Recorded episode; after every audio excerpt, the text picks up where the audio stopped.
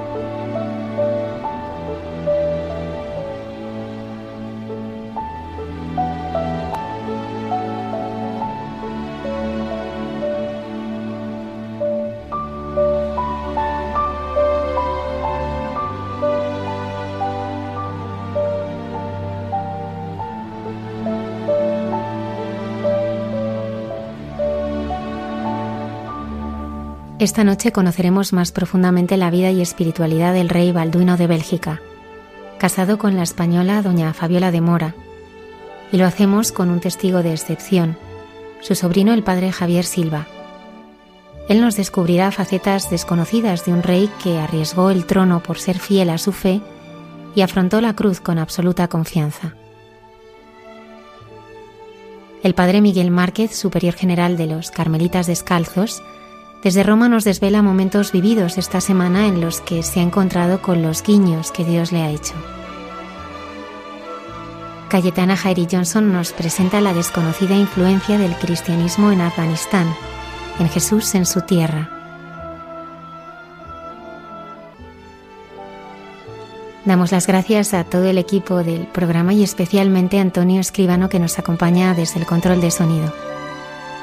Comenzamos.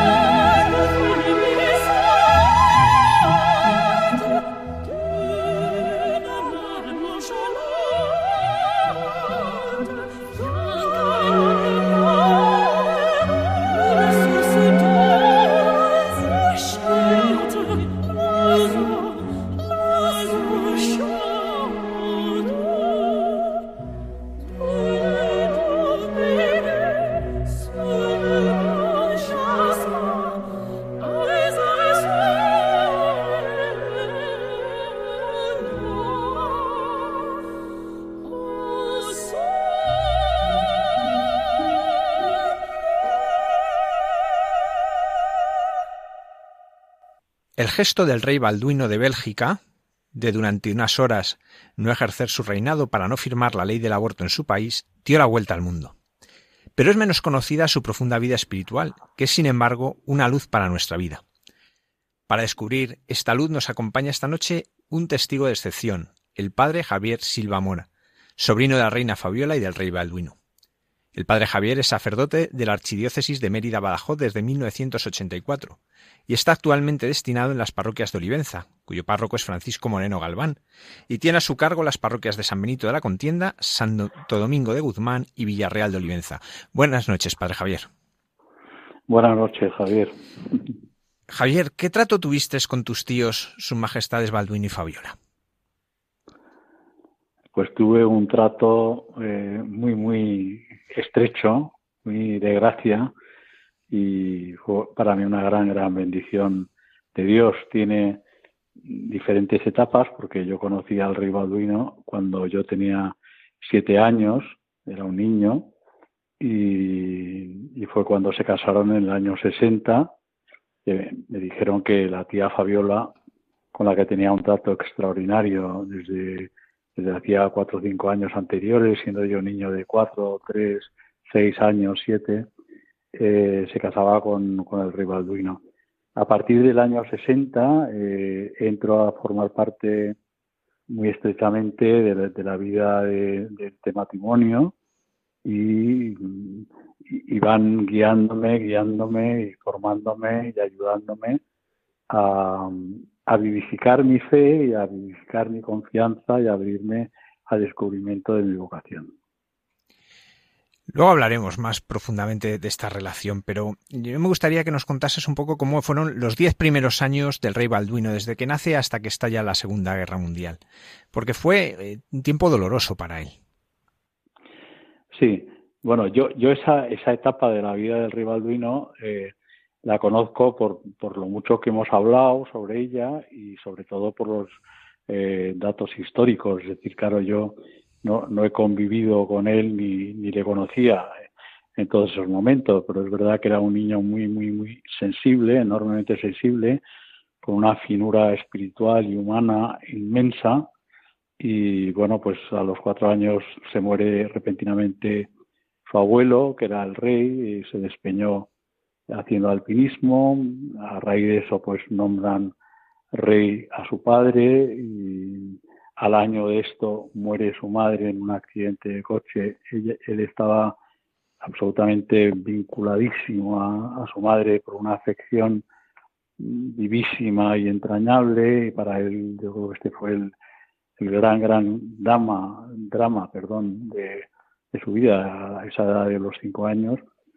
Y, luego van surgiendo pues otra serie de sufrimientos, porque luego, claro, llega la, la, la invasión de Bélgica por los alemanes, la guerra mundial, eh, salir al exilio, luego su padre se casa con, con esta princesa alemana que fue un bombazo para los belgas y también el tío tenía una admiración muy profunda y una veneración altísima por, por la persona de su padre y entonces ahí también pues se encontró con un sufrimiento tremendo y luego se encontró pues con la con la cruz de ser nombrado rey prácticamente con 20 años eh, de la manera más insospechada y más inesperada y para él esto también fue fue fue, fue un sufrimiento muy muy profundo.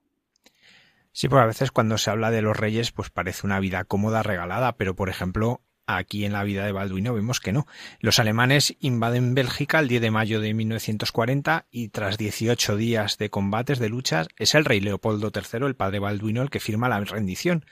Y aunque él va a permanecer en el país, toda la familia tiene que marchar al exilio, un exilio muy complicado, eh, porque son muy mal recibidos en muchos sitios. Claro, ¿esto cómo lo vive un niño de 10 años? ¿Qué, ¿Qué, te contaba él de aquellos años del exilio fuera de su país? Para él, para él fue todo muy, muy desgarrador, muy desgarrador, porque además hay, muchas cosas enmarañadas, hay muchas cosas eh, que, en fin, que, son noticias que, que unos tienen una parte de la verdad, otros tienen otra parte de la verdad.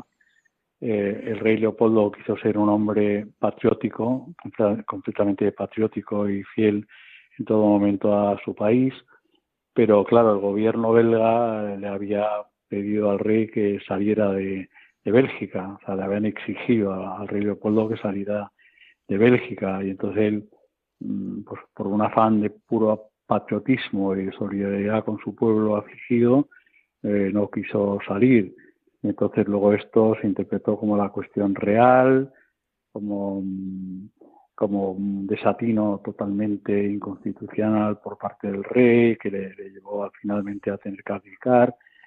Y para, para mi tío todas estas cosas tan, tan, tan jovencísimo, porque más que joven era niño, pues mm, le causaron muchísimos sufrimientos, muchísimos sufrimientos. Pero también es verdad que en esa época ya él empezó a sentir eh, una presencia de Dios muy, muy viva y de María que le daba fuerza, que le animaba, que le consolaba y, que le iba marcando como un camino de esperanza en medio mm, de todos esos túneles oscuros que aparentemente no tenían luz a la salida. Como os decía, pues estas decisiones de, su padre, del rey Leopoldo, tan controvertidas, al final abdican él cuando acaba de cumplir eh, la mayoría de edad en aquel momento en su país. Eh, ¿Cómo sintió él el peso de llevar la corona en aquel momento? Pues eh, abrumadoramente como una carga para la que no se sentía en absoluto capacitado, capacitado eh, como, como una prueba terrible de cruz, de cruz, de cruz que no sabía si iba a ser capaz de soportar y de sobrellevar, porque o sea, no se sentía ni preparado, ni con la edad suficiente, ni con la madurez suficiente eh, para poder hacerse cargo de la jefatura del Estado, del reino de Bélgica y de ser la cabeza militar de los ejércitos belgas tan tan tan joven y, habiendo tenido una infancia tan desoladoramente eh, tocada por, por, tanta cruz. Entonces para él fue una desolación. Pero confió en que si esto es lo que Dios me pide, pues mm, tengo que dar un paso al frente. Un rey tiene que tener una reina, ¿Cómo vivió el, el encuentro con la reina Fabiola? Es verdad que, de hecho, de estos ha salido muchas veces en los medios, ¿no? Pero a mí me gustaría, Javier, eh, profundizar en, todo lo que se movía en el corazón de Balduino y también de, tu tía Fabiola en aquellos momentos y cómo vieron la mano de Dios en, este encontrarse.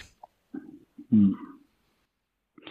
Vamos a ver, yo creo que desde el primer momento tuvo una conciencia eh, nítida, absolutamente nítida y digamos que una luz que venía de Dios, de, decir, mm, para, para llevar a cabo la misión que yo tengo viendo, para la que te he creado, para la que te he escogido, pues debes encontrar la mujer que esté a tu lado y con la que podáis hacer el recorrido juntos hacia la santidad y para cumplimentar el sueño que tengo sobre tu vida acompañado por esa hipotética futura mujer que tienes que encontrar.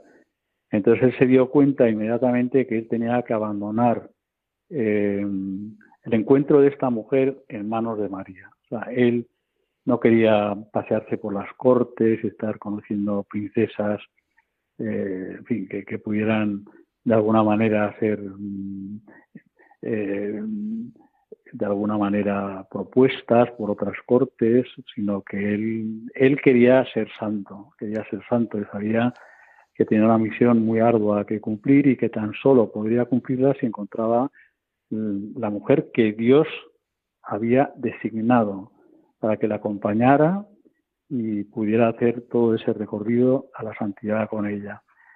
Eh, simultáneamente a este tiempo, de ese clarísimo, clarísimo discernimiento que él había hecho, pues eh, aparecen en su vida el cardenal Suenes y Verónica O'Brien, y entonces eh, él les plantea esta, esta situación. yo soy una persona que ya estoy en, torno a los 26, 27, 28 años, tengo toda una tarea por delante, pero tengo que, casarme, pero ¿con quién? yo, yo no quiero casarme mm, buscando en, el Gota, o sea, quiénes son las mujeres más valiosas para que se conviertan en reinas de Bélgica. Yo me quiero casar con una mujer que esté dispuesta a ser santa y acompañarme a mí al 100% en mi camino a la santidad. Entonces, eh, tanto el cardenal Suenens como Grace eh, tuvieron un eco mm, inmenso de, este deseo del rey y con una audacia absolutamente mm, indescriptible, pues se lanzaron los tres a decir, Dios nos va a conceder encontrar a esta persona. Y de hecho en el libro se describe y relata eh, muy, muy a fondo cómo, cómo se va produciendo todo este itinerario. El libro al que te refieres es el que escrito el escribió el cardenal Suenens, que se ha vuelto a reeditar en español como El Rey Balduino, el legado de su vida, que ahí pues cuentan pues tantas cosas. yo me gustaría que nos hablases de tu tía, de tu tía, la reina, la que va a ser la reina Fabiola, eh, ¿Cómo fue tu relación con ella y cómo la describirías tú? Porque yo, tuve la oportunidad de conocerla y a mí me dejó una viva impresión. Son de estas personas que las conoces, fue un momento, muy pocas frases, pero, pero de las que no te olvidas nunca. Por lo cual tú que la has conocido de verdad, me imagino que es impresionante para ti el cómo lo vives. Mm. Bueno, yo los recuerdos que tengo de mi, de mi tía, vamos a ver, como he dicho antes, no, o sea, mi, madre y sus hermanos son siete, es una familia de siete, siete hijos de los Mora y Aragón, y, están todos casados menos Fabiola. Fabiola es la tía soltera.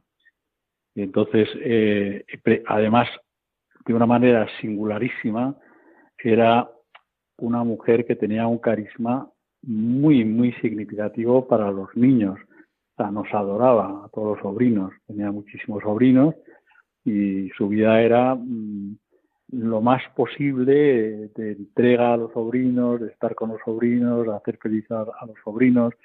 Escribía cuentos, contarnos cuentos, hacernos planes, eh, proponernos mm, excursiones magníficas y era entusiasmante, entusiasmante. Entonces, eh, cualquier propuesta de la tía Fabiola, cualquier plan con la tía Fabiola, pues para nosotros era eh, la panacea, o sea, lo mejor que nos podía pasar, porque lo pasábamos en grande y luego era una mujer extraordinariamente llena de vida, extraordinariamente llena de vida, buenísima, y una mujer que espiritualmente mm, deseaba entregarse a Dios en la voluntad que fuera, tanto si fuera en un convento de carmelitas como si fuera en el matrimonio, pero que lo vivía con una paz y con un abandono inmenso. De hecho, cuando, cuando se inicia el proceso de relación con, el rey Balduino, pues ella mm, tiene dos años más que él, es decir, que ella se casa con 32.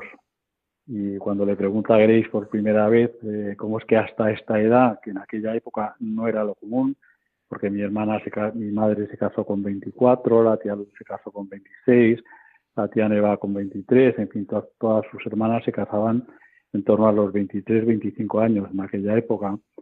Una, mujer de 32 años soltera resultaba cuando menos un poco, mm, en fin, eh, no común, digamos. Y sin embargo ella le dijo, pues hasta el momento yo no me he enamorado. Tuve, tuvo una pareja, un diplomático que tuvo un tiempo, pero comprendió que no era el camino que ella debía seguir y, entonces, pues dijo, pues quizá Dios tenga algo preparado para mí. Y efectivamente, pues eh, fue lo que sucedió.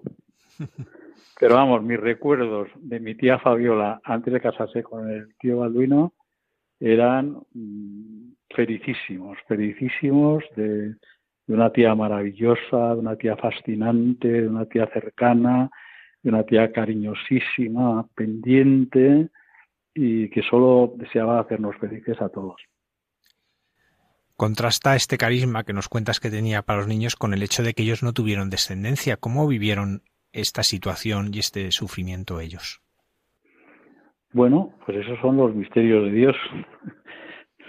ellos lo desearon, hicieron todo lo que pudieron, porque además también se sentían como con un, llamado de Dios a, procrear, porque efectivamente siendo reyes de un país, pues querían también tener descendencia y entonces lo, lo vivieron con, poniendo todo lo que está de parte de ellos para que esto pudiera suceder, pero abandonando todo en manos de Dios como si solo dependiera de Dios.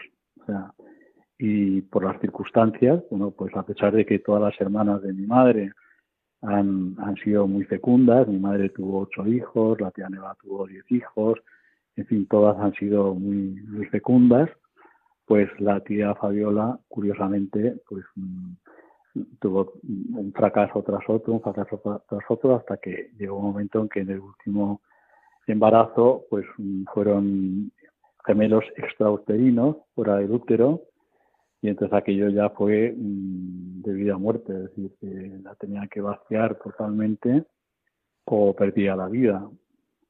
Y para ellos fue un sufrimiento muy, muy profundo, enormemente profundo, una cruz que Dios les mandaba, que en un, primera, un primer momento, en una primera etapa, pues tuvieron que intentar abrazarla sin comprender muy bien el sentido de esa cruz, pero según fueron madurando en su matrimonio, yo creo que la comprendieron como una gracia inmensa, porque Dios los había destinado y preparado para ser los padres de todos los niños e incluso pues para ser defensores de todos los niños los más eh, desangelados, los más mm, frágiles, los, los, que pudieran tener síndrome de Down o otras enfermedades, los niños más limitados y los no nacidos. Y se sintieron en un momento dado revestidos de una gracia profunda del Espíritu Santo, de que eran padres de todos los niños de, los belgas. Javier, antes de entrar ya más, más en, la en profundidad en lo que es la, vida espiritual del rey Balduino y también de la reina Fabiola, porque la van a vivir juntos, hay una persona que fue muy importante, ha salido ya, porque fue uno de los que estuvo ahí orando y ayudando al rey Balduino en esta búsqueda de esposa, que es el cardenal León Joseph Suenens. ¿Cómo fue la relación mutua? ¿Cómo se enriquecieron mutuamente ellos dos? Bueno, eh, se conocieron eh, en, un tiempo muy juvenil. Yo creo que el tío tenía 18, 19 años cuando conoció por primera vez al cardenal Suárez, que en aquel entonces era el vicerrector de la Universidad de Lovaina, y entonces por cuestiones de su formación, había, rey Leopoldo había pedido al, al cardenal, al, perdón, al vicerrector de Lovaina, que entonces no era obispo ni era cardenal, que le preparara mm, una serie de, libros que le pudieran ayudar para, para su formación en los campos un poco pues de, lo que es la espiritualidad, la iglesia y el conocimiento también del derecho canónico y de esas factores que eran también importantes dado que iba a ser el rey de los belgas. Entonces tuvieron unos encuentros eh, paseándose por el jardín y entonces el contacto, el primer contacto, entre ellos pues se produce se produce una chispa, se produce una chispa profunda, o sea, una chispa interior, porque tanto el cardenal Suenens, que entonces era vicerrector, como mi tío el, rey Balduino, en aquel entonces con 18 años, eran dos personas bastante, bastante introvertidas y bastante reservadas y tímidas, ambos. Pero quizá precisamente porque ambos tenían ese aspecto de sus personalidades, desde una franqueza y espontaneidad muy viva en los campos espirituales y en todas las conversaciones que tuvieron, pues se sintieron afines y se sintieron inmensamente cómodos, tanto Balduino con, con el vicerrector Suenens como Suenens con, con, con el rey Balduino. Y entonces, pues a raíz de ahí, pues empezaron a, a comunicarse cartas, a citarse más frecuentemente, a hacerse propuestas y luego, pues un poco más tarde, transcurrido más tiempo, fue cuando el cardenal Suener le propuso, le propuso al rey Balduino que se encontrara por primera vez con Verónica O'Brien y, es todo un camino pues de horizonte totalmente abierto, o sea que va a más, a más, a más y que empiezan a sentirse que, que Dios los ha llamado a formar una comunidad. ¿Cómo era esa comunidad? Maravillosa. Este, me, emociona un poco cuando lo pienso porque eran eran una auténtica, auténtica comunidad en la comunión, en, la unión, en el amor, en la transparencia y daba gusto estar con ellos porque era especial de alguna manera que suelen será como el padre Grace era el Espíritu Santo y el, tío y la tía eran el Hijo, ¿no? Y luego había también gente en torno a esa comunidad que nos fuimos adheriendo, pero había una atmósfera de, profundidad, de oración, de, vivencia, de presencia de Dios, de, descanso en el Señor, de confianza. Es muy difícil de describir, pero lo recuerdo con mucha emoción. Javier, ¿qué aspectos de la espiritualidad del rey Balduino a ti te parece que son más relevantes? Tú que, estuviste tan cerca de ellos, ¿cuáles serían las claves si tú tuvieses que hacerlo resumido? Luego eh, podemos entrar en ellas ya más despacio. Mm. Bueno, yo, yo definiría en principio dos, dos puntos que me parecen esenciales. El primero porque quizás es con el que yo más me identifique con él y por el que a través de esa vivencia en común nos hicimos profundamente, profundamente uno, profundamente uno, en una espiritualidad que, que, emanaba de nuestros corazones al unísono. Y es que, que ambos nos hemos sentido inmensamente pobres y limitados. Y, yo entendí siempre al, al, tío Albino como, como el auténtico Anahuim en los términos del Antiguo Testamento y como el auténtico mm, eh, pobre de Yahvé y, pobre de espíritu en, en, en, en, tiempos de Jesús. yo, yo, eh, yo entiendo que mi tío Balduino en todos los pasajes del Evangelio eh, se identificaba plenamente y al 100% con el leproso que necesitaba ser limpio, con el sordo que necesitaba la gracia de Dios para que se le abrieran sus oídos, con el ciego que necesitaba acudir a la compasión de Dios para ver, eh, en fin, con, el lisiado, con el paralítico que necesitaba que Dios le dijera, toma tu camilla y ponte a andar. Entonces, esa era su vivencia, él se acercaba así al Señor y también el pasaje es el centurión que entiende perfectamente que yo le digo a mi criado, ven y va o haz esto y haz lo otro, y le dice al Señor, Señor, yo no soy digno de que entres en mi casa, tan solo digo una palabra, o sea, eh, una fe, una fe y una necesidad de, de, reencuentro permanente con el Dios Salvador, es una experiencia profundamente existencial de pobreza y de necesidad de salvación. Y así lo ha vivido siempre, siempre, en todo momento. Y la otra es su, manera de entender su misión como servicio. Para él lo más esencial de, su vida era servir.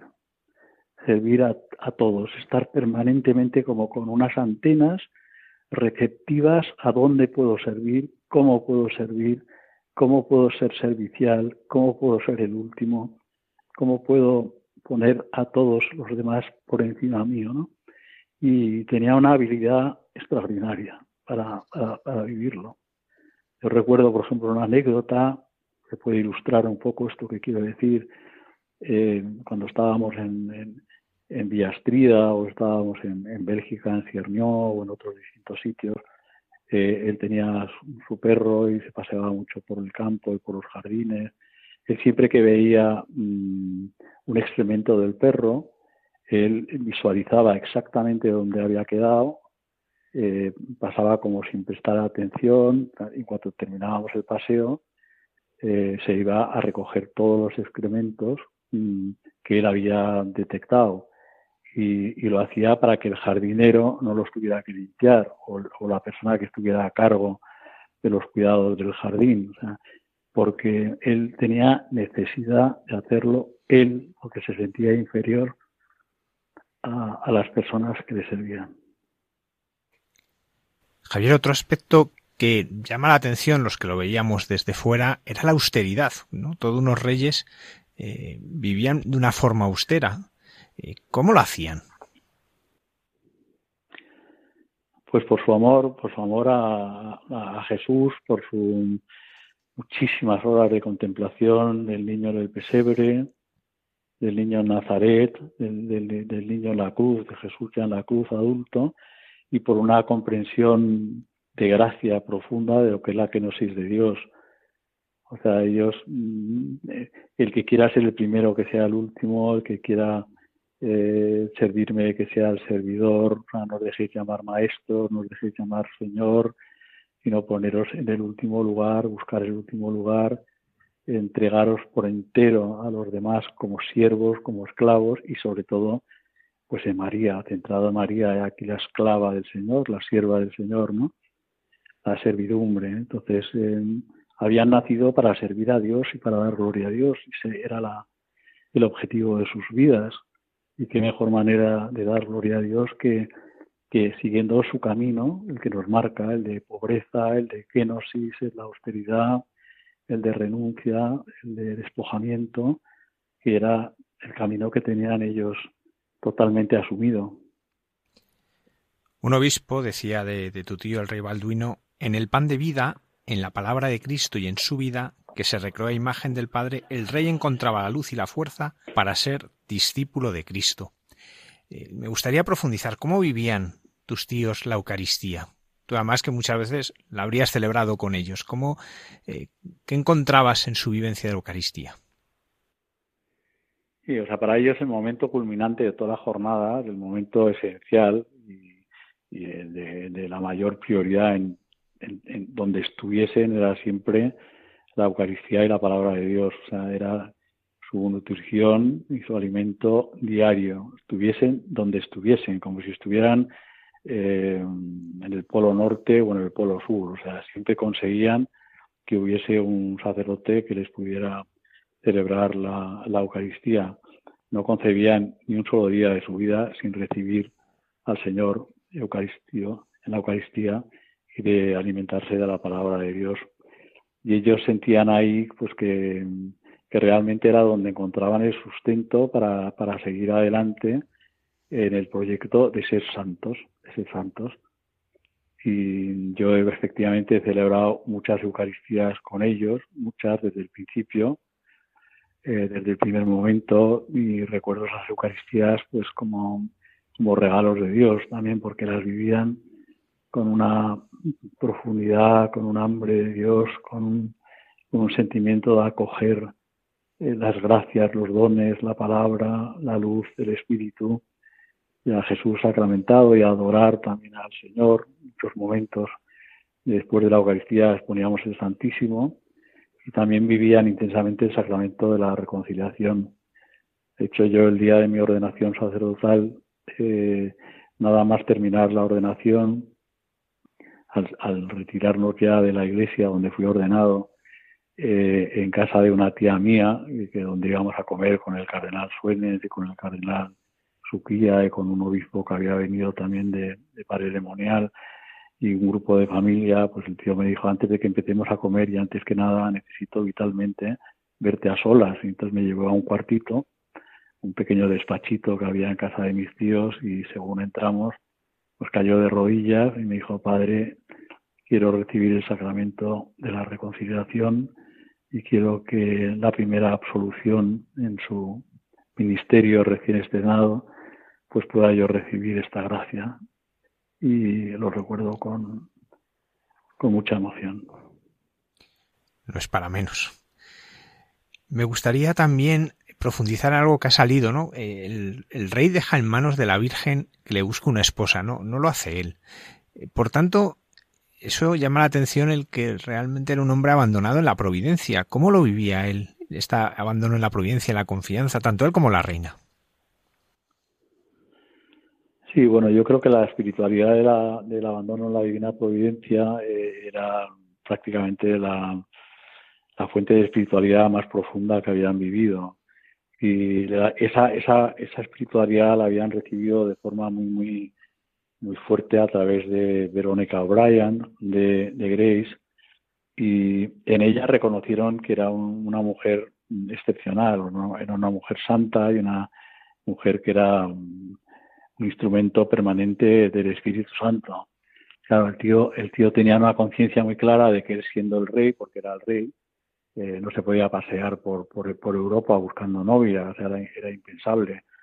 Eh, entonces él tenía de alguna manera que, que quedarse en la retaguardia y mandar a la avanzadilla a alguien que fuera instrumento del Espíritu Santo, pues un poco lo que pasa en el libro de Tobías, que le influyó tanto en su vida, eh, hacer, hacer esa misión, hacer esa misión, pero con una confianza ilimitada, porque sabían que a quien estaban enviando era mm, un instrumento preclaro de la santidad y de la presencia del Espíritu Santo y en quien confiaba plenamente con el aval del cardenal Suenens, con el aval, aval del nuncio de su santidad, Monseñor Antoniuti, que era el que estaba en aquel entonces en Madrid, y luego también con otros prelados que también estaban al corriente, como Benelli, y en fin, claro, eran personalidades que, en, las que se podía confiar. Eh, y él fue muy sencillo, o sea, para, para, confiarse las personas que Dios ponía en su camino y que él entendía que estaban avaladas eh, seriamente por la Iglesia, porque no era un ingenuo. Javier, ha salido su amor a la Virgen María. Me gustaría hablar de, cómo vivía él este amor en, las cosas cotidianas. Bueno, pues en las cosas cotidianas, eh, yo creo que la frase que más repetía mi tío a lo largo de sus días era mamer ma confianza, o sea, una confianza ilimitada, ilimitada en María. Además, como él había perdido a su madre siendo un niño de cinco años y habiendo venerado y adorado a su madre muchísimo, pues realmente cuando descubrió que ya no tenía madre, o sea, que la única madre que tenía era, era la Virgen, porque luego, bueno, su padre se casó con una segunda mujer, en un segundo matrimonio, pero no tenía nada que ver eh, la, vivencia de maternidad, más bien, mm, en fin, mm, eh, dejando bastante que desear en algunos momentos. Entonces, él, se vio necesitado de, vivir una, una presencia maternal profunda, verdadera y actuante en su vida. Y María le concedió esa gracia, la concedió, y fue un, un hijo marcado por, la predilección de María desde, sus siete años. Javier, en el, en el libro del cardenal Suenes sobre el rey Balduino, que ahora se ha reeditado, se han incluido cartas en las que hay muchas personas que hablan del rey, incluso de algunos miembros de tu familia. Hay una de un ciudadano belga, eh, al poquito de, de morir el rey, que dice, en el mundo con tanta desgracia, el rey ha dado a muchas personas momentos de felicidad. Para muchas personas, a través de su atención y compasión, el rey ha proporcionado el sentimiento de tener un valor. Especialmente restauró la dignidad y el amor propio a aquellos que sufren situaciones trágicas. Porque él era ese rey, porque los amaba. ¿Cómo estará la relación del rey con su pueblo? Bueno, vamos a ver, eh, eh, si hay una palabra que define eh, a Jesús, es que pasó haciendo el bien. quizás sea las palabras que puedan sintetizar mejor todo lo que fue la vida de Jesús y, el rey Balduino, que era un discípulo de Jesús que había entregado su vida entera en, su seguimiento y un enamorado de Jesús, pues alcanzó la gracia de pasar haciendo el bien. Entonces es que iba pasando haciendo el bien a todos los que se le ponían en el camino y a los que él se aproximaba. Es que cada persona que se encontraba con él salía reconfortada, salía mm, pacificada, salía iluminada, salía deslumbrada, salía admirada, eh, salía llamada a ser mejor, mm, se planteaba dar pasos hacia una nueva vida. O sea, tenía una gracia que, le, irradiaba, irradiaba la presencia de, la bondad de Dios. Era un hombre todo bondad y todo ternura. Entonces era mm, con tal fuerza irradiaba esa bondad y esa ternura que tenía mm, muchísima más mm, eh, irradiación de lo que pueda tener una estufa eléctrica que te pongas al lado y te dé calor. O sea, tú te acercabas a él y inmediatamente eh, Dios te estaba llenando, Dios estaba irradiándose en tu, tu alma, ¿no? Y en tu cuerpo y en tu espíritu y en tu mente. Y, pero tan solo mm, su sonrisa, su mirada, eh, sus palabras breves, eran como dardos de la bondad que tenían su fuente en Dios y de la ternura que tenían su fuente en María. En 1990, el rey Balduino va a dejar durante apenas 24 horas el trono para no tener que firmar la ley que iba a permitir el aborto en Bélgica. ¿Cómo vivió él esta situación? Él sobre todo que, que, habían sufrido esos abortos espontáneos de la reina Fabiola, el no poder tener hijos. ¿Qué suponía todo esto como rey? Ah, bueno, ese, yo creo que ha sido el momento más crucial de, de la vida de, del tío. O sea, ha sido realmente donde donde se ha dado cuenta que en todo su camino y en todo su itinerario, o sea, Dios le puso mm, el momento definitorio de tomar una decisión mm, muy, muy orada, muy en comunión con el Señor, pero que le produjo un sufrimiento terrible, terrible, terrible.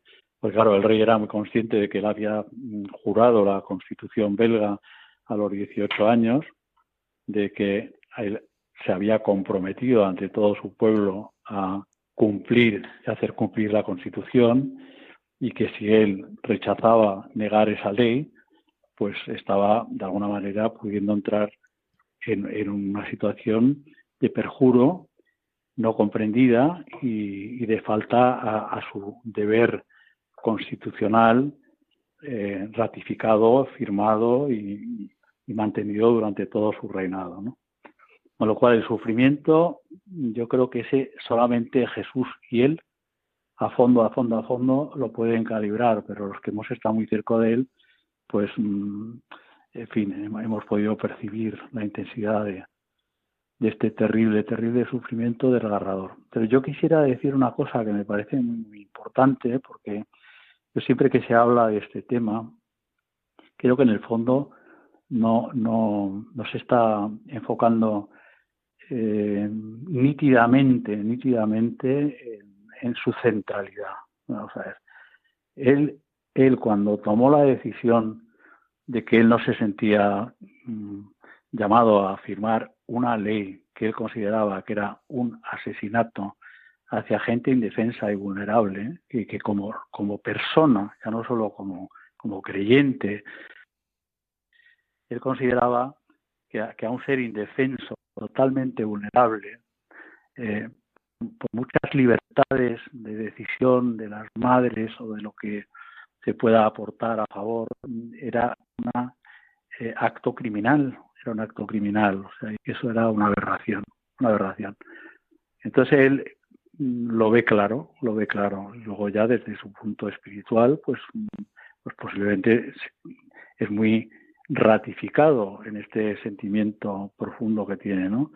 Entonces él cuando toma la decisión, su decisión no es voy a buscar una fórmula para que me quiten dos días, me capaciten dos días y me vuelvan a capacitar. O sea, no es como una como una partidita de, de aquí nos apañamos, de aquí lo arreglamos, no. Él, él, o sea, él cuando tomó la decisión, la decisión era hago esta tomo esta decisión con las maletas hechas para salir exiliado del país para el resto de mi vida él no tenía ningún plan de, de, solución, que no lo tenía. a mí me parece que esto es muy importante decirlo porque todo el mundo piensa que hay, hay como una especie de juego, como de treta, que, en fin, que dice, bueno, bueno, pues no pasa nada, pues vamos a organizarlo de esta manera, hoy me declaran incapacitado y mañana me declaran capacitado, no. Todo eso fue mucho más una labor del gobierno, del primer ministro, pero que no fue elaborada por el rey, ni planteada por el rey, ni programada por el rey, ni pretendida por el rey. Él dijo, mm, yo en conciencia no puedo firmar esta ley, por lo tanto renuncio, abdico y renuncio al trono belga y estoy dispuesto a salir al exilio en cuanto el primer ministro me lo ordene. De esto la gente prácticamente no habla. Sí, efectivamente, que de hecho, eh, en el momento que incapacitan, al día siguiente, cuando votan ya eh, que recupera la capacidad, se, ausentan bastantes diputados, eh, un número significativo, que igual que era este número, podría haber sido mucho más y, tenerse que haber exiliado. ¿no? Y es verdad que a veces se queda uno en el punto ese, porque parece que fue una treta legal y lo que hay detrás es mucho y te agradecemos mucho que nos lo cuentes porque yo creo que es algo que efectivamente en la historia se ha olvidado. Solo tres años después, el 31 de julio de 1993, fallece el rey Baduno precisamente en Motril, en Granada. La reina Fabiola, en su funeral, iba vestida de blanco, en vez del negro de luto, por expreso deseo de su marido. ¿Cómo vivió su muerte la reina y su pueblo? Bueno, para, para, para mi tía la, la pérdida del rey fue, fue muy, muy, muy terriblemente desgarradora muy terriblemente desgarradora, eh, humanamente hablando, desde el punto de vista humano, porque claro, se habían encontrado de la manera que se encontraron, habían estado 33 años caminando al unísono juntos en un proyecto de santidad y entonces, pues claro, esa, esa noche de alguna manera, pues eh, mi tía sentía humanamente como, como esa desolación terrible, ¿no? Me viniste a buscar a España para que te acompañara y ahora me dejas aquí en España, sola, sin ti. Y, era mm, un dolor desgarrador desde el punto de vista humano. Pero luego, claro, mi, mi tía y mi tío tenían una vivencia tan, tan, tan profunda de lo que es eh, nuestra meta, de lo que es nuestra eternidad, de lo que es el sentido de nuestras existencias, que hemos sido creados por Dios, que es nuestro principio y fundamento y que esta noche, esta vida es una noche en una mala posada que termina en la, gloria y que para eso hemos sido llamados y que ese es nuestro recorrido y que ahí tenemos que llegar, pues que, la tía enseguida comprendió que, que ese era el plan de Dios, o sea, que, que, Dios quería ya que el tío estuviera alcanzando la, plenitud de, de la vida eterna en él, ¿no? Y entonces es verdad que, la tía, por ejemplo, es esa misma noche de, la muerte del tío, pues estando haciendo oración en la capilla, tuvo una experiencia muy, muy profunda, muy mística, muy viva, de, de la presencia gloriosa de, la resurrección y de la comunión con los santos. Esa fue una gracia que Dios le concedió, que le dio mucha, mucha fuerza para afrontar luego todo el funeral eh, tal y como se planteó, como, como misa de gloria y de esperanza, y totalmente luminoso y de blanco, y, creo que dio un testimonio que posiblemente conmovió a medio mundo. Javier, vamos a hablar un poquito de ti. Eh, estamos hablando de los reyes, pero hablar de ti también es hablar de los reyes, de Balduino y de Fabiola. Eh, ¿Cómo te han ayudado a ti en tu fe y en tu vocación? Algunas cosas han ido saliendo, ¿no? Pero así, aglutinándolas todas, resumiéndolas, ¿a ti cómo te han ayudado? Bueno, a mí me han ayudado inmensamente. me han ayudado que no tengo palabras como para describirlo, porque han sido han sido permanentemente, vamos, desde, desde el año 75 hasta el año 93, bueno, del 75 al 83, que fue cuando yo me ordené, pero vamos, desde el año 75, que es cuando yo ya eh, tengo una experiencia muy, muy copernicana de, giro en mi vida y de, y de reencuentro con toda la fuerza de Dios, eh, ya nos hicimos mm, una comunidad. nos hicimos una comunidad, éramos una comunidad eh, que orábamos juntos, que rezábamos juntos, que compartíamos juntos. Y entonces ellos fueron los que decidieron un poco acompañar el itinerario de mi vida mm, buscando la voluntad de Dios. Como estaba ahí el, el cardenal Suenen, por lo que fuera la parte más canónica y más eclesial fuera dirigiendo él, pero en fin, los, los pastores, pastores, pastores que han, que han abastecido toda mi vocación, pues han sido el tío, la tía y Grace, y con el grupito que, que estábamos ahí, los, otros grupos. Entonces, yo para mí un sentimiento de gratitud desbordante, desbordante, o sea, creo que, que han sido mi, y lo sigo viviendo, ¿eh? lo sigo viviendo, lo sigo sintiendo, y siempre que me hacen esta pregunta, necesito terminarla así porque no, es un tema para hablar en pasado, en absoluto. Es un tema para decir maravillosamente, empezó en el 75, estamos en el, en el, en el 2022 y cada vez va más. O sea, yo convivo con, ellos, rezo con ellos todos los días, eh, mi vida forma parte de, esa comunidad, que una parte está en, la, en la iglesia triunfante y yo, de momento, en la peregrina, con ganas de llegar a triunfante, pero en la peregrina. Y, ha sido, no sé, una gracia, es difícil de, de, poder calibrar, escribir, se han volcado conmigo, eh, han sido mis padres, han sido mis pastores, han sido mis hermanos, han sido mis amigos, o sea, pero todo en Dios. Javier, además de, la vocación en tu familia, hay varias vocaciones que han estado íntimamente ligadas a su vivencia de esta unión con, la reina Fabiola y con el rey Balduino. Eh, ¿Cuántos en la familia han sido la vocación religiosa y cómo lo habéis vivido? Sí, pues sí, acercándonos a una de las preguntas que me dijiste antes, cuando, cuando que no hubieran tenido hijos y tal, la, parte de la infecundidad del matrimonio, pues eh, Dios les ha regalado una fecundidad espiritual inmensa. Entonces, aparte de que hay en mi familia matrimonios jóvenes que son maravillosos, con una llamada a la santidad encomiables, que han recibido esa, fecundidad espiritual de los tíos. Luego, por ejemplo, eh, Ana, una prima hermana mía, que era hijada de la tía Neva, de la tía Fabiola, hija de su hermana Neva, eh, entró en el Cerro de los Ángeles en el año 78. Ahí está de Carmelita Descalza desde el año 78.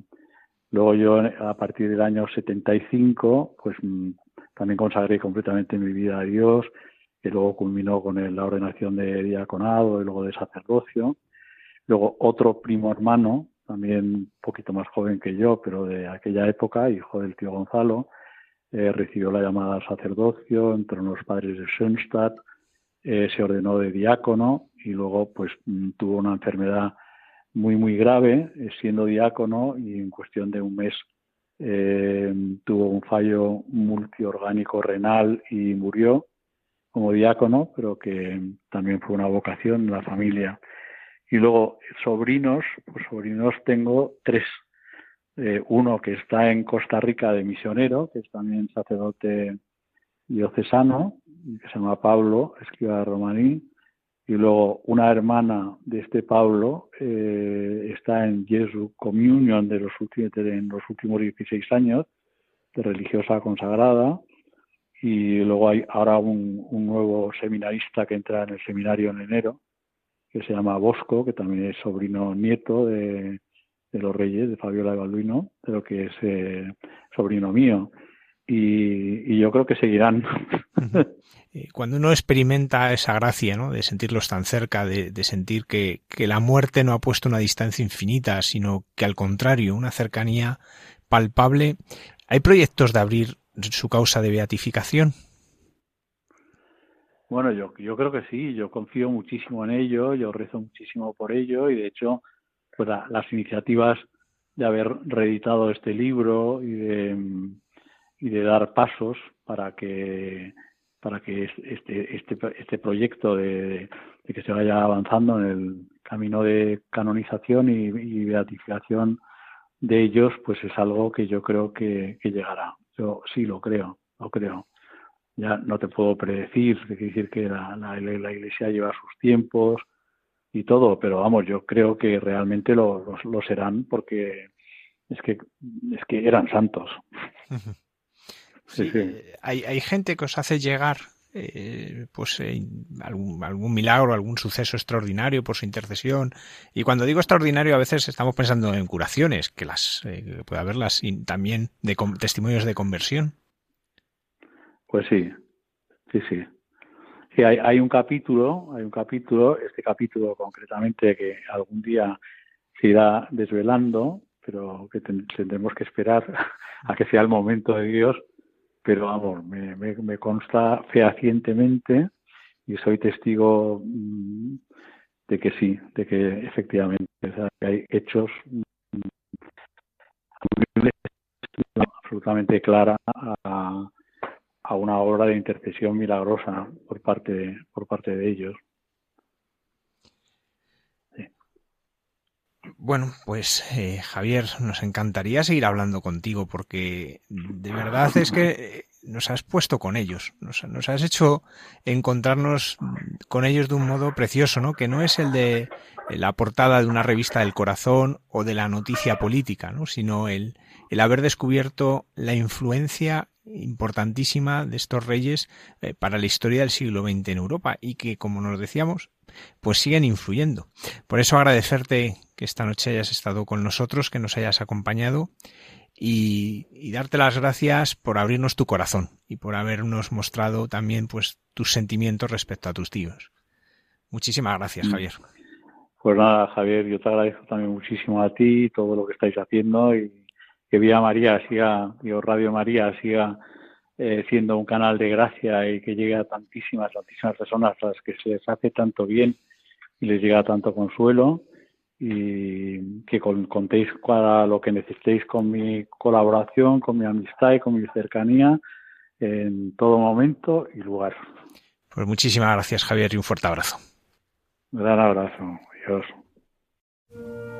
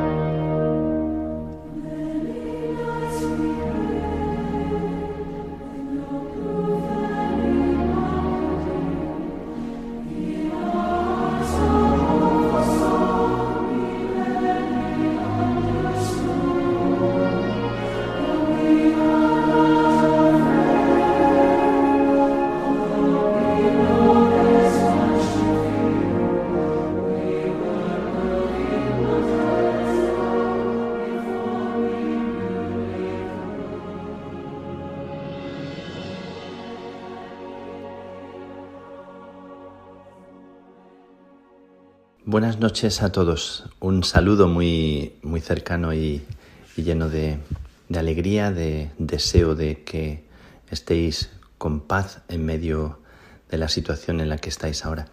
Os saludo desde aquí, desde Roma. He cambiado el calorcito de, la India con sus distintas temperaturas, distintos paisajes, distintos ambientes por el ambiente ya del invierno de aquí, de, Europa y de, y de Roma, eh, y bueno, abrigándome y volviendo a esta realidad. Estaba pensando que no es fácil aterrizar de una realidad tan viva, tan llena de, de color, tan eh, misionera y llegar a, la realidad cotidiana, ordinaria. Es verdad que, que mi vida, que mi historia no es una historia al uso y no es una historia en la que haya monotonía y está llena de, accidentes en el buen sentido, de, paisajes, de situaciones nuevas, de,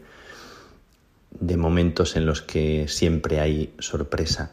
No, no es una vida en absoluto jamás aburrida, pero pensaba en los misioneros, en las personas que viviendo una situación tan, tan intensa en la misión, con, los pobres o con la gente que comparten la vida en esos lugares de misión tan intensos donde las personas son tan, tan cercanas, tan agradecidas, donde uno siente que la vida es tan, tan útil, aunque la misión tenga también momentos de, de mucha sensación de, de fracaso o de vacío o de inutilidad, como eh, me está contando algún amigo eh, misionero al que yo he enviado a un territorio de misión y, todavía no sabe la lengua y está experimentando esa dificultad, esa impotencia.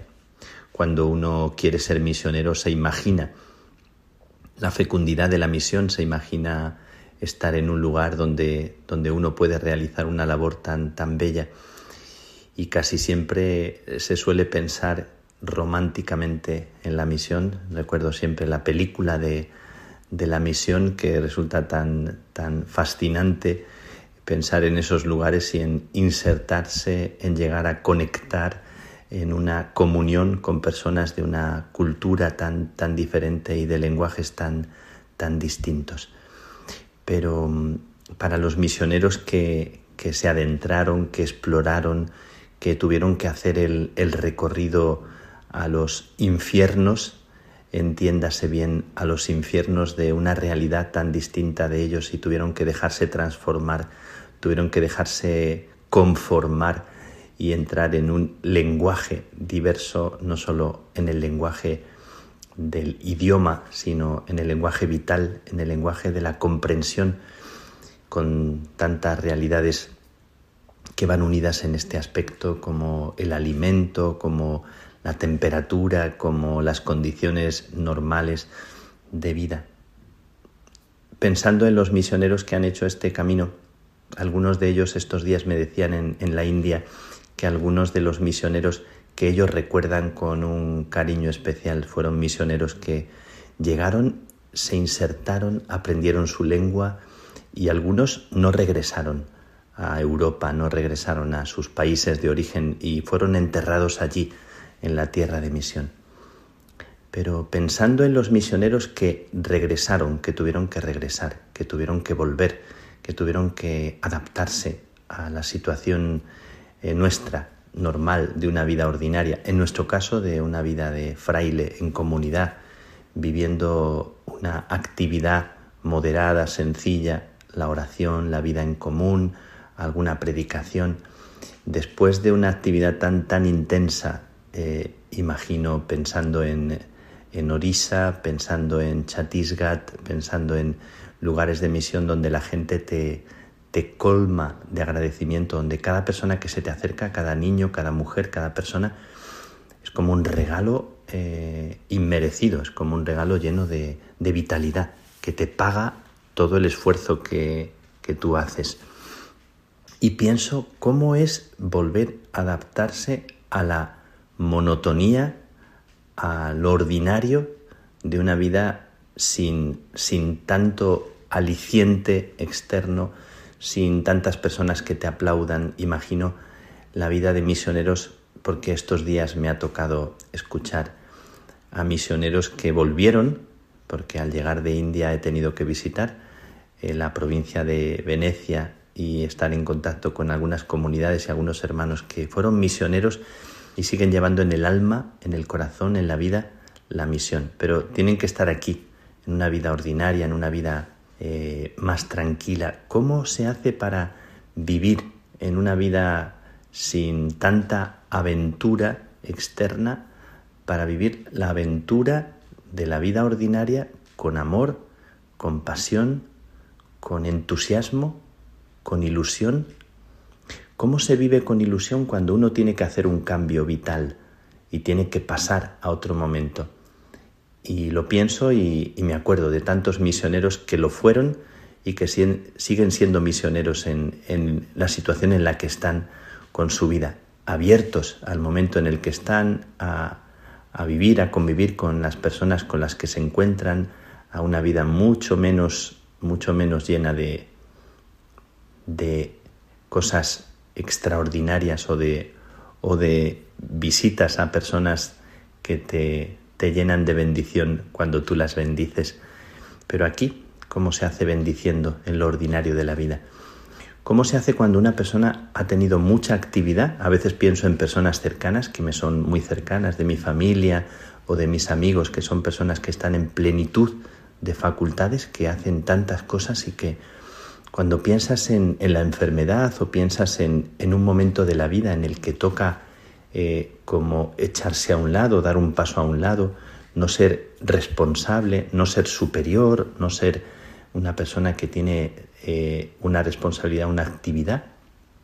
¿Cómo se hace este eh, dejar que la vida también discurra con otro ritmo y, cómo se hace cuando uno tiene que estar enfermo eh, te toca la enfermedad, te toca eh, otra edad, otra época en la vida. Pienso en tantísima gente que son gente retirada, que son gente que ya no están en una edad de hacer un trabajo tan activo.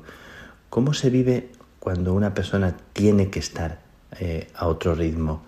¿Cuál es el pensamiento cuando veo a algunos ancianos en la, en la calle mirando las obras o, o veo a personas que estos días también veía a personas que, estaban simplemente paradas en, la calle mirando el horizonte y pensaba, ¿cómo es una vida en la cual no hay tanto ajetreo?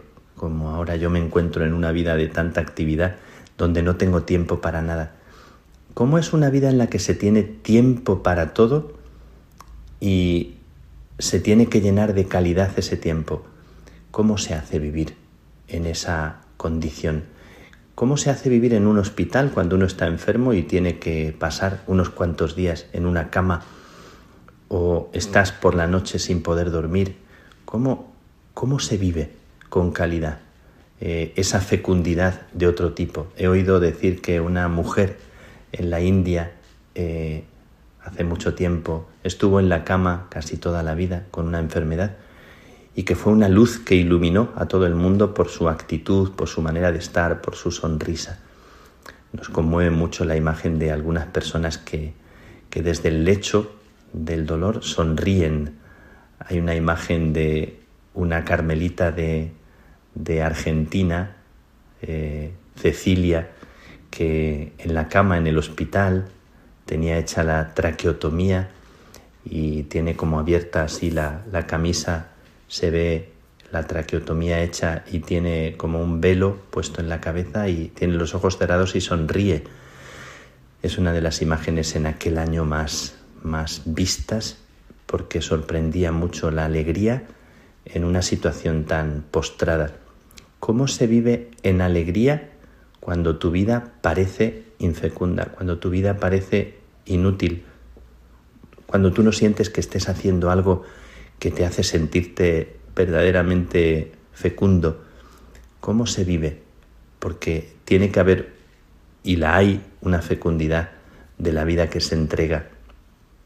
Cuando estamos pensando en este tiempo de Adviento, el tiempo de Adviento es el tiempo que recorremos con María camino a, a la Navidad, y pensamos, es una meditación tan, tan bonita, del el misterio de, de Jesús que se teje en las entrañas de María y pensamos que en esos nueve meses, como después en la vida de Nazaret, eh, Jesús pasó un tiempo dejándose hacer, quieto, dejándose llevar, dejándose conducir, como alguien que, que deja que la vida se vaya haciendo dentro.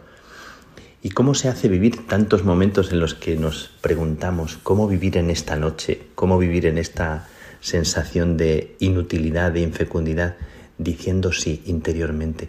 ¿Cómo se hace cuando, cuando tantos momentos de la vida no son momentos en los que sientas que, que nadie te aplaude o te reconoce y tú estás como a solas, a solas y sin hacer grande cosa? Me acordaba de los autores orientales, me acordaba mucho de Lao Tse, que dice cosas tan interesantes sobre el no hacer, sobre la utilidad del no hacer y del vivir en un sí interior de una vida que se entrega. Cuando pensamos en las contemplativas, en los contemplativos, cuando pienso en las carmelitas descalzas, tanta gente que no comprende o que piensa que es inútil o que valoran la vida de Madre Teresa de Calcuta, pero no de las carmelitas. Pienso que hay una fecundidad, que hay un tesoro, que hay algo precioso escondido en la vida de las personas que no aparecen, en la vida de las personas que, que no juegan en el territorio de lo que es visible a los ojos comerciales. Y estoy pensando esto después de llegar de la India, donde no tengo grandes cosas que contar, porque tenemos reuniones, tenemos que responder cartas, tenemos que escuchar a los hermanos, eh, si es que esto no es bello, importante y, y también hermoso, simplemente la vida ordinaria. Como decía mi querido padre José Vicente cuando hablaba del terrible cotidiano, del terrible cotidiano, que era un papa el que hablaba de, esto y él lo comentaba, el día a día, el monótono discurrir del día que está lleno de misterio, de sorpresa. ¿Y acaso no es la vida un misterio lleno de luz en lo ordinario de cada cosa, de cada minúscula, insignificante y ordinaria cosa, desde el lavarse, ducharse, desde el comer, desde el vestirse, desde el agradecer, como aquel joven universitario de Argentina, ciego, que expresaba a la profesora cuando ella les pidió que hablasen de las sorpresas de la vida y de los regalos más importantes que recibían. ¿no? Se lo decía a los alumnos que podían ver y que tenían todas sus facultades y se sorprendió de la respuesta del alumno joven hablando de, del olor de la mañana, del calor de la ducha, del eh, toque de la toalla en la piel cuando se duchaba, etcétera de tantos detalles que la profesora se sorprendía de la maravilla del eh, saber acoger el don de Dios en cada momento. Así que después de llegar de la India estando aquí, me siento en esta obligación de deciros que me siento misionero aquí, en los detalles pequeños, y quiero invitaros a ser misioneros de los detalles pequeños, a no dejar pasar cada paso que os toca dar, cada detalle, a mirar cuando estéis delante de una persona a prestar atención, a escuchar de verdad, a hacer cada cosa con sentido, a hacer lo que haces eh, saboreando, sintiendo. Esto es ser también contemplativos y ser gente que está entera en lo que hace. Me parece que es algo tan importante estar enteros en lo que hacemos y cada cosa nos cura cuando con todo el corazón, con todo el ser, también con la fragilidad, con la pequeñez que somos, eh, nos damos a las cosas y agradecemos en cada paso. Me acuerdo mucho de, aquel eh, pasaje de eh, un teólogo, que era un teólogo modernista, que dice el texto que leí una vez que era un hombre que estaba eh, perseguido, que estaba sospechoso a la iglesia, que estaba ya en una situación de enfermedad y que vivía en una, en una guardilla de, de París. Y el texto dice así para, para contaros un poco esta experiencia de alguien que está como al margen, que está como echado a un lado, que está como ya sin la fecundidad de quien fue teólogo o escritor y ahora está enfermo. Y el texto decía así, me gusta mucho y, con él os quiero dejar para hablaros de la eh, fecundidad de las cosas pequeñas en cada momento de la vida. En 1838, Lammené, que en sus últimos años pobre, bronquítico y casi olvidado, condenado oficialmente por su iglesia, sospechoso a la policía y con sus ilusiones rotas, vivía en un barrio mal afamado de París, en una guardilla de la calle Fontaine Saint-Georges. No se atrevía, sin embargo, a encender la chimenea. Un día, Madame Cotu, una de las pocas amistades que le fueron fieles, se lo encontró aterido de frío, pero la Mené no permitió que ella la encendiera tenía una poderosa razón para no hacerlo. Unos gorrioncillos habían hecho su nido junto al tubo de salida de humos, y si encendía fuego temía quemarlos u obligarlos a emigrar de allí. Eran al menos una cálida compañía para él en el frío del corazón. Pues en lo ordinario de la vida, en el momento en el que estamos, cuando estemos al margen o a un lado, cuando estemos eh, tristes o, sin, sin un trabajo que nos parece fecundo, siempre hay sorpresas en la vida, hay un sí en lo cotidiano, en lo ordinario. Y hay tantas personas ahora mismo enfermas, solas, ancianas, que parecen inútiles y que son las que seguramente con su actitud están también sosteniendo nuestro mundo. Te pido, Señor, por cada uno de ellos, de esas personas que se sienten inútiles y que son, sin embargo, un tesoro para ti. Pues por todos ellos y para que nosotros aprendamos el juego de la verdadera eficacia y fecundidad. Que Dios os bendiga, que Dios os regale la gracia de vivir despiertos en eh, este momento que es un regalo. Que Dios os bendiga.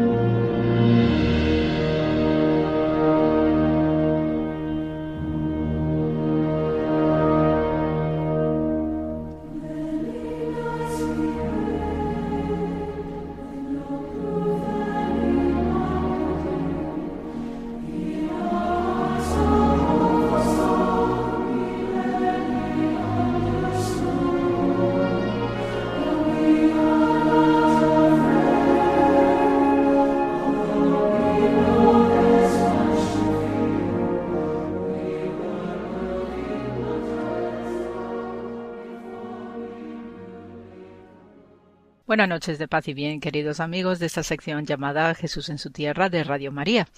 Y eh, vamos a seguir comentando algunos aspectos de esta región del actual Afganistán, como ya os anticipaba en el programa anterior. Y eh, esta noche pues vamos a tocar el ambiente cristiano.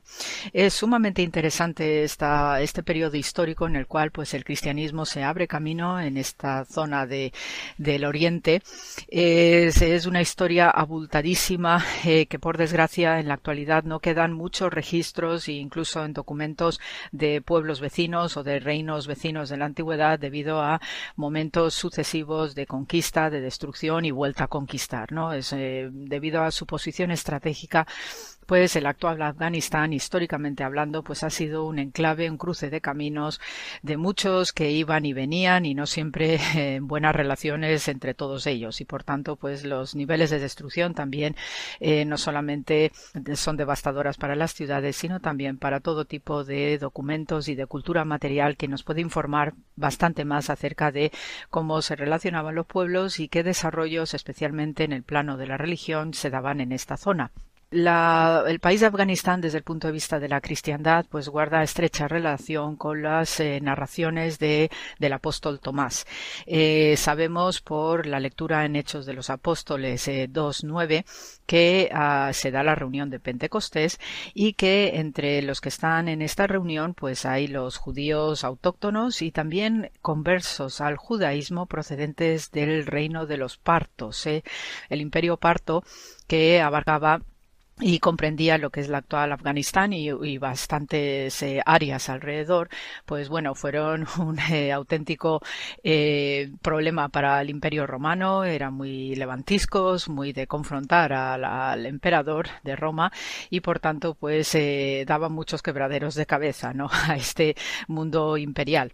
Pero también pues precisamente por esta agilidad que tienen los próximos orientales de moverse, pues era muy frecuente, ¿no? Estos intercambios comerciales que también siempre invitan al intercambio cultural y al pensamiento filosófico y religioso. Y por tanto pues no es de extrañar que también hubiera conversos al judaísmo. De hecho en una de las eh, rincones que estoy excavando en Jerusalén pues hay precisamente restos eh, con el palacio de Helena de Adiabene la una formidable reina que eh, mm, su reino de Adiabene pues era un reino vasallo de Armenia que también era parte de este imperio parto pues precisamente es una de las eh, formidables conversas al judaísmo en este eh, siglo I y concretamente en el año 33 que decide instalarse en Jerusalén una vez ella adaptada a la nueva religión judía y construye sus palacios en la zona sur de la ciudad donde estoy excavando. Entonces, todos estos detalles pues invitan ¿no? también a la reflexión sobre cómo también se relacionan las gentes en la antigüedad y cuya historia pues merece ser narrada. El hecho es que las tradiciones de Santo Tomás pues son las más vivas en esta zona, incluso llega hasta el sur de la India y es frecuente que yo tenga de vez en cuando a sacerdotes del sur de las comunidades de Kerala que siguen firmemente ¿no? la, eh, la, tradición de Santo Tomás y siguen utilizando incluso el arameo desde el punto de vista litúrgico, con lo cual también pues eh, reconforta corazón, ¿no? que sigan vivas estas comunidades cristianas en el sur de la India. También se nos narra, ¿no? desde un punto de vista de otra fuente que no sea bíblica, pues por parte de Eusebio de Cesarea, que es el biógrafo de Constantino el Grande, también nos narra, ¿no? Cómo a los apóstoles Tomás y Bartolomé se les encarga, se les encomienda, pues eh, su misión cristiana en toda esta zona del antiguo Imperio Parto, que ya os digo que comprende toda esta zona que antiguamente también se conocía con el nombre de Bactriana eh, desde el punto de vista de las expansiones que hizo Alejandro Magno. Eh, según las tradiciones de Santo Tomás, pues también hay interesantes reflexiones acerca de, sobre todo en los hechos de Santo Tomás, que conecta el ministerio de eh, Tomás con dos reyes, uno en el norte y otro en el sur. Y entonces eh, pues eh, allí en los Hechos de Santo Tomás no se nos narra que eh, el, propio apóstol pues no le apetecía mucho no esto de estarse relacionando con la realeza pero finalmente el Señor se le apareció en una visión nocturna y que eh, le invitaba a que fuera no con un mercader hindú y así ya pues estable, para establecer no esta relación no con las casas reales de, de la zona y así pues empezó no un trabajo de conversiones importantísimas, ¿no? El caso es que todo este mundo de las eh, comunidades de Santo Tomás, pues la verdad que nos trae y nos lleva atrás en la historia, ¿no? Pues para entender cómo se pudo producir esta expansión, ¿no? Y desde luego, pues los lugareños eh, tienen muy claro, eh, los historiadores de pro, pues tienen muy claro que el auge del cristianismo en esta zona de Afganistán pues tiene que ver obviamente con la presencia de judíos que llevaban ahí viviendo por lo menos desde eh, las deportaciones de, hechas por los asirios en el siglo VIII antes de eh, era cristiana y después la gran deportación y exilio y destrucción de Jerusalén que hizo Nabucodonosor II pues eh, hicieron estas deportaciones que muchos judíos fueran eh, puestos a lo largo y ancho de estos dos formidables imperios, especialmente en la zona norte de lo que era la antigua Nínive hoy el país de Irak. Y entonces toda esa zona norte que comprendía también parte de la actual Armenia, pues había judíos. Y cuando ya con los persas aqueménidas, eh, los sucesores del mundo babilónico de Nabucodonosor II, en el siglo VI antes de la cristiana, pues cuando estos persas aqueménidas eh, permitieron el regreso de los judíos, a sus hogares, muchos de ellos decidieron no volver y se quedaron, eh, tanto en lo que es eh, la zona mesopotámica sur, no de Babilonia, pero también aquellos que se quedaron en la zona norte, en todas estas regiones alrededor de lo que hoy es el actual Irak. Entonces, gracias a eso, pues obviamente la difusión del cristianismo pues fue sumamente fácil porque tenemos que tener en cuenta que los que salieron a predicar pues eran judíos no seguidores de Jesús de Nazaret y ellos están expandiendo no eh, a través de su experiencia con el Señor están expandiendo la predicación y las enseñanzas no y eso incluía pues también las tradiciones del Antiguo Testamento sus profecías y con ellos pues se van a ir acoplando diversos elementos eh, no judíos o del mundo gentil que van a ir incrementando, implementando aún más mensajes que guardan relación con todo el mundo ya del Nuevo Testamento. Entonces, eh, a partir de ahí, pues en estas relaciones que tiene eh, Santo Tomás con estos reyes, como os mencionaba antes, pues sabemos de un rey llamado Gundafar que se convirtió al cristianismo. Eh, algunos dicen que Gundafar pues nunca existió porque no quedan registros escritos, pero eso tampoco quiere decir que se pueda negar de la existencia de este rey, puesto que, como ya os comentaba, pues es una zona que ha sufrido mucho desde el nivel de destrucciones y guerras que van y que vienen y por tanto pues no hay registros como tales, ¿no? Eh, este rey indio, ¿no? Se le llama indio porque pertenece pues a toda esta órbita cultural de lo que es el actual país de la India, que era mucho más amplia, ¿no? Porque incluía también pues la actual Pakistán, parte de Afganistán y ya se mezclaba con estos otros elementos ya de tipo armenio y de lo que era el antiguo imperio de los partos, ¿no? Entonces es una forma genérica, ¿no? De referirse a este rey, ¿no? Entonces este Gundapar, pues eh, para eh, cuando establece relación, ¿no? Con Tomás, pues eh, le propone que construirse un palacio, ¿no? Y entonces este Tomás, pues va a regañadientes para eh, construir el Palacio del Rey, pero eh, con la excusa de la construcción del Palacio del Rey lo que estaba haciendo en el fondo era predicar ¿eh? y por eso pues empezó a hablar del mensaje de Jesús en toda la zona y eso también pues causó una gran maravilla en este rey.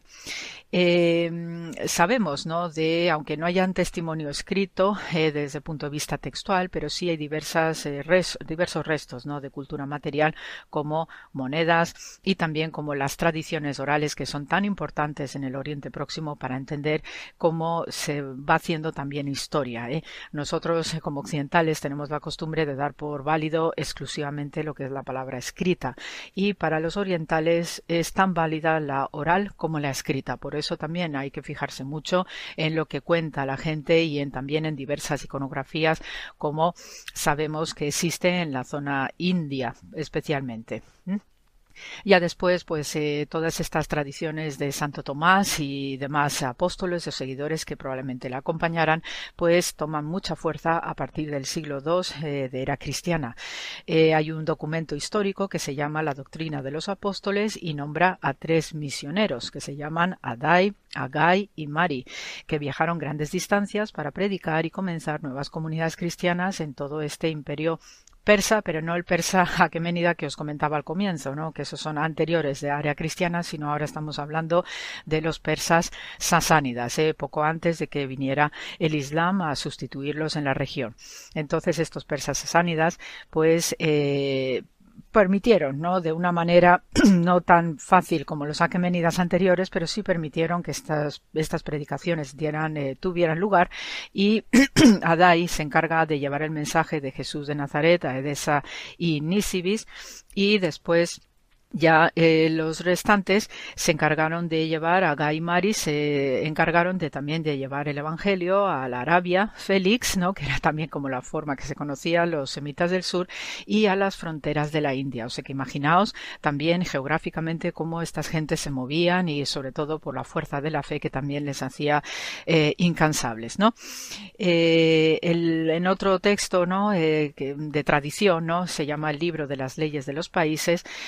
Se considera que es uno de los documentos más antiguos de la literatura siríaca relacionado con el cristianismo en Asia Central y nos informa que antes del final de la dinastía de los partos, en este siglo III después de era cristiana, el cristianismo no solo había eh, se había expandido ¿no? a través de las estepas de Asia Central, eh, incluida esta zona de Afganistán, la antigua provincia bactriana para Alejandro Magno, sino que también iba avanzando cada vez más. Eh, y también de nuevo tenemos otra, otro texto, ¿no? Como la crónica de Acites, que eh, también comenta la eh, tremenda expansión del cristianismo en todo este mundo de los persas sasánidas, donde se están construyendo de manera vigorosa nuevas iglesias y también monasterios. Entonces, en este sentido, pues le debemos mucho, ¿no? A las eh, tradiciones, ¿no? Y a esos seguidores de Santo Tomás, como eh, vemos una expansión formidable que después ya, gracias a los nuevos impulsos comerciales de la región, va a hacer que también estas tradiciones vayan empujándose cada vez más hacia el, extremo oriente, ¿no? Y ahí también vamos a tener ya una presencia activa, sobre todo a partir del siglo VII, VIII, ¿no? De cristianos que van a estar muy activos en la zona de la actual China y es curioso que el arameo utilizado en esa zona pues vaya a ser también adaptado a lo que es la escritura eh, china para transmitir la nueva predicación hecha en lengua aramea. Eh, no fueron fáciles los momentos posteriores en la historia de la región porque ya sabemos que también surgen nuevos elementos ¿no? de, gobiernos, de imperios en acción eh, entre medias ¿no? y especialmente a partir del siglo IV cuando ya sabemos que Constantino el Grande pues permite ¿no? la, de manera pública eh, la práctica cristiana, el culto cristiano y la predicación cristiana pues obviamente eso también iba a repercutir en toda la expansión oriental del cristianismo donde hubo fuertes disensiones también entre esos padres de la Iglesia. Eh, también pues hubo algunos eh, grupos cismáticos eh, y demás. Y entonces la expansión del cristianismo en estos inicios pues tampoco fueron muy amables o muy agradables, pero no deja de ser que dejaron una comunidad sumamente interesante, atractiva, manejando códigos culturales propios ¿no? de los autóctonos combinados con la fe emergente del cristianismo y eso también también pues se hizo notar en las manifestaciones culturales a través de iglesias y a través de una iconografía preciosísima, ¿no? fusionante, ¿no? de elementos propios con los nuevos conceptos que traía el cristianismo. Eh, debemos mucho, ¿no? mucho, mucho valor, eh, sobre todo a estos eh, predicadores, a estos apóstoles, ¿no? que fueron abriendo camino hacia el oriente con muchísimo riesgo de su vida y como os comentaba con una agilidad pasmosa que lo da precisamente la fuerza de la fe para moverse por estas eh, regiones. Eh, es de admirar, de verdad, que cuando vas leyendo y vas escudriñando pues estas fases más tempranas del cristianismo, pues uno de verdad se maravilla con la fuerza y el coraje de estas personas, muchas de ellas anónimas que han podido mantener y preservar un legado importantísimo que, por desgracia, hoy está terriblemente eh, machacado De hecho, hasta donde he podido leer, pues en, nuestro presente solamente en la embajada italiana se permite eh, algún tipo de culto cristiano católico y ahí porque conservan en su interior pues una capillita donde se puede seguir realizando estos ritos. ¿eh? Entonces, pues no deja de ser, pues como os comentaba a propósito de los judíos, que ya no existe prácticamente judío viviente en, eh, en Kabul especialmente y pues lo mismo está sucediendo con los cristianos. Entonces, hay que honrar y darles el hueco histórico y espiritual que se merecen y siempre con la esperanza de que lo mismo que hubo judíos que no quisieron volver a su hogar no eh, materno desde gracias al, decreto de Ciro y esas bondades de los persas aqueménidas y prefirieron quedarse no ahí en estas zonas no del antiguo imperio parto del antiguo mundo bactriano de Alejandro Magno y, desarrollaron ahí comunidad y gracias a esos judíos pues pudo el cristianismo también asentarse allí pues esperemos también que eh, la libertad de fe y de creencia y este mundo antiguo tan rico de pueblos y religiones en contacto pues pueda rescatarse algún día. Así que eh, llegamos así al programa de hoy y siempre se os manda mucho amor en estos momentos de esperanza en el Adviento y a cuidarse mucho, siempre con paz y bien y gracias por la escucha. Hasta la semana que viene.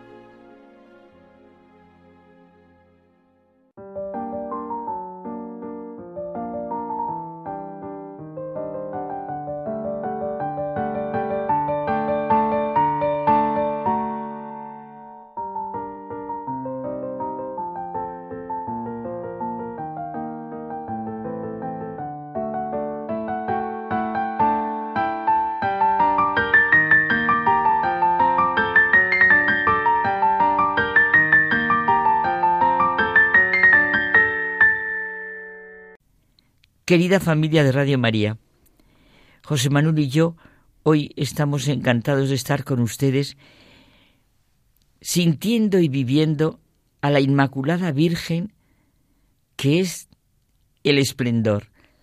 Esa es una fiesta preciosa la que hemos vivido. Una fiesta muy especial para ti, José Manuel, porque es la celebración de la Inmaculada Concepción de la Virgen María, la Madre de todos, y el santo de la que fue tu madre en este camino y que sigue siéndolo en el cielo y cómo nos acompaña y cómo la sentimos. Escuchando a San Juan Pablo II, sentíamos tú y yo su oración a la Virgen. Tú eres el esplendor que no ensombrece la luz de Cristo, porque vives en Él y para Él. Tú eres la Inmaculada, eres transparencia y plenitud de gracia. Pues ¿cómo no vamos a celebrar los hijos una fiesta así de la Madre? Gozarnos con las maravillas que ha hecho el Señor, proclamar con nuestra Madre la grandeza del Señor.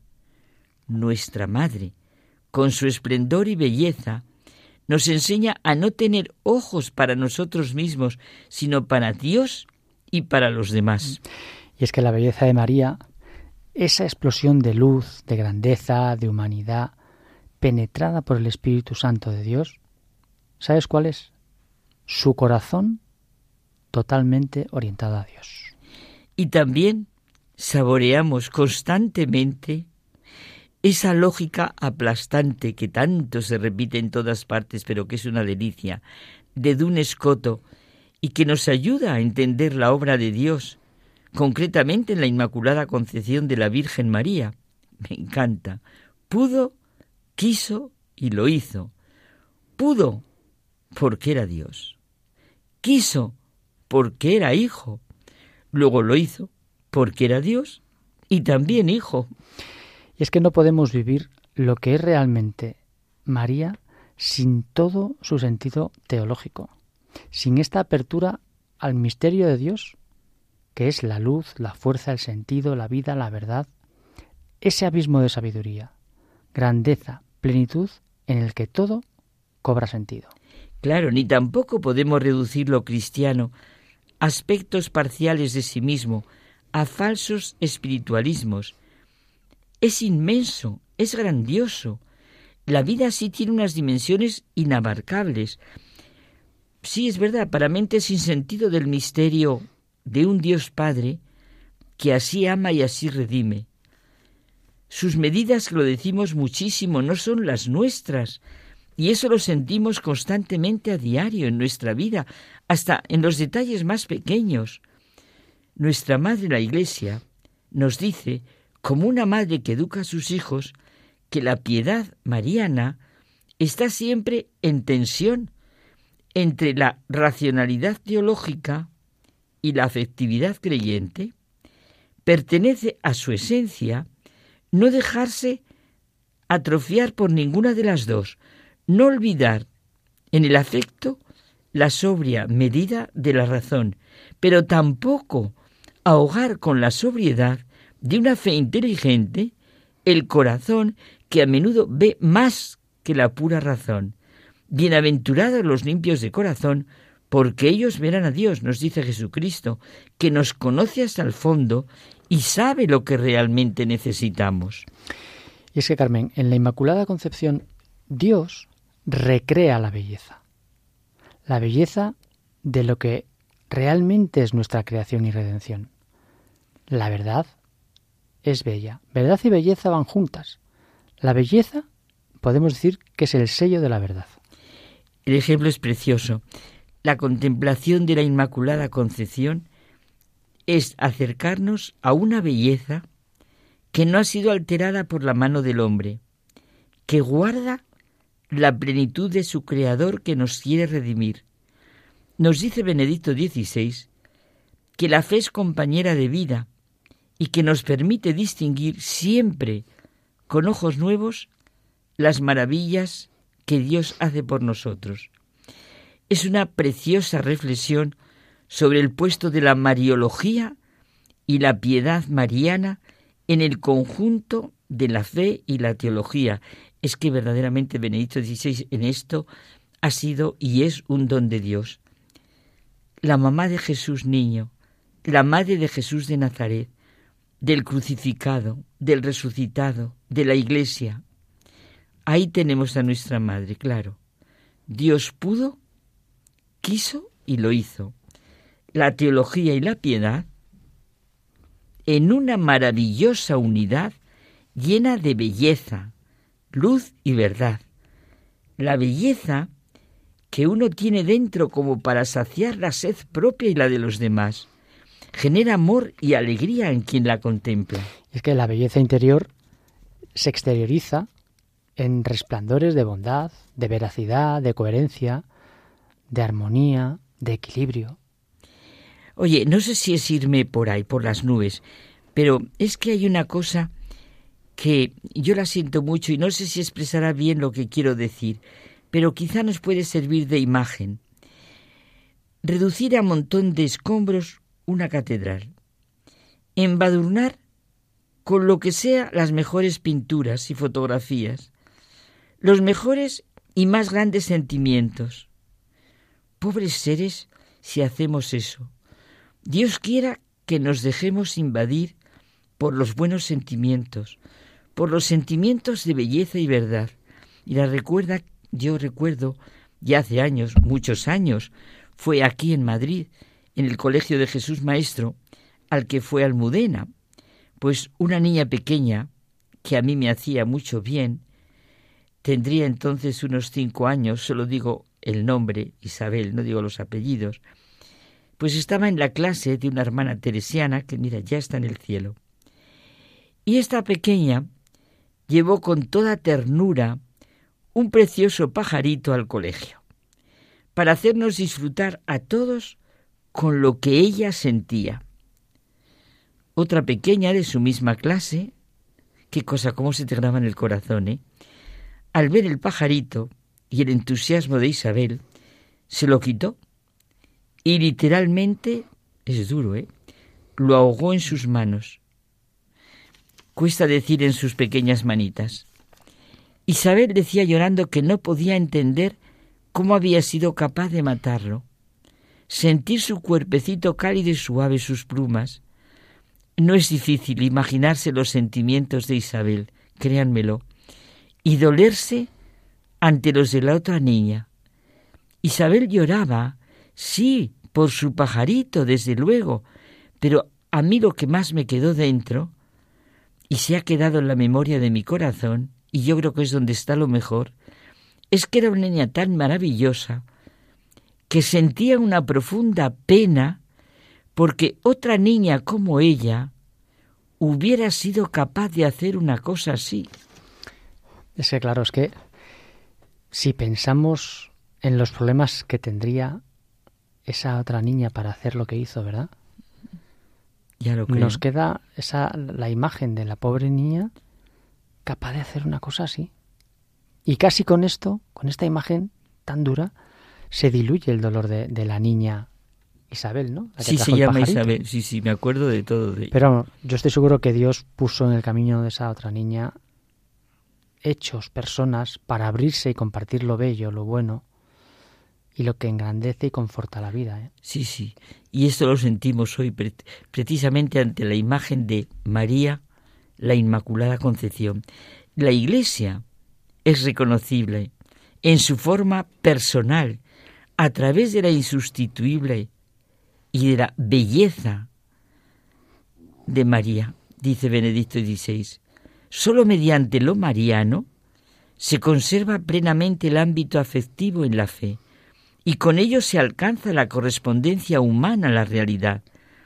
Estamos llamados a una plenitud que sólo Dios ha podido conceder. La belleza de lo que significa la Inmaculada Concepción refleja también en todo el arte que el hombre ha creado a lo largo de la historia. Es una riqueza despertar los mejores pensamientos, afectos y deseos de nuestra vida.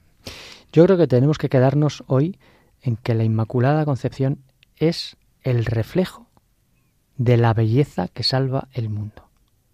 Nada más y nada menos que la belleza de Dios, que resplandece en el rostro de Cristo, a quien ella ha llevado en su vientre y lo ha entregado en la historia para que los hombres contemplen su gloria y su belleza. Gracias, José Manuel, que lo entrega en la historia para que contemplemos su gloria y su belleza. Es verdad, qué fuerza tienen estas palabras, llena de gracia. Es el nombre más hermoso de María, es el nombre que le dio Dios, la llena de gracia. Pues hasta la semana que pues viene. Pues hasta la semana que viene.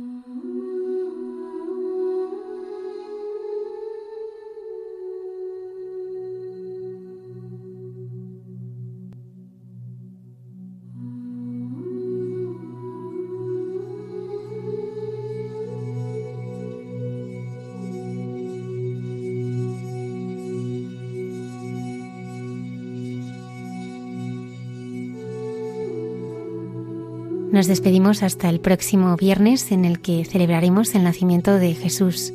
Aunque el programa empezará más tarde, no dejaremos de estar con todos vosotros. Que tengáis una feliz semana.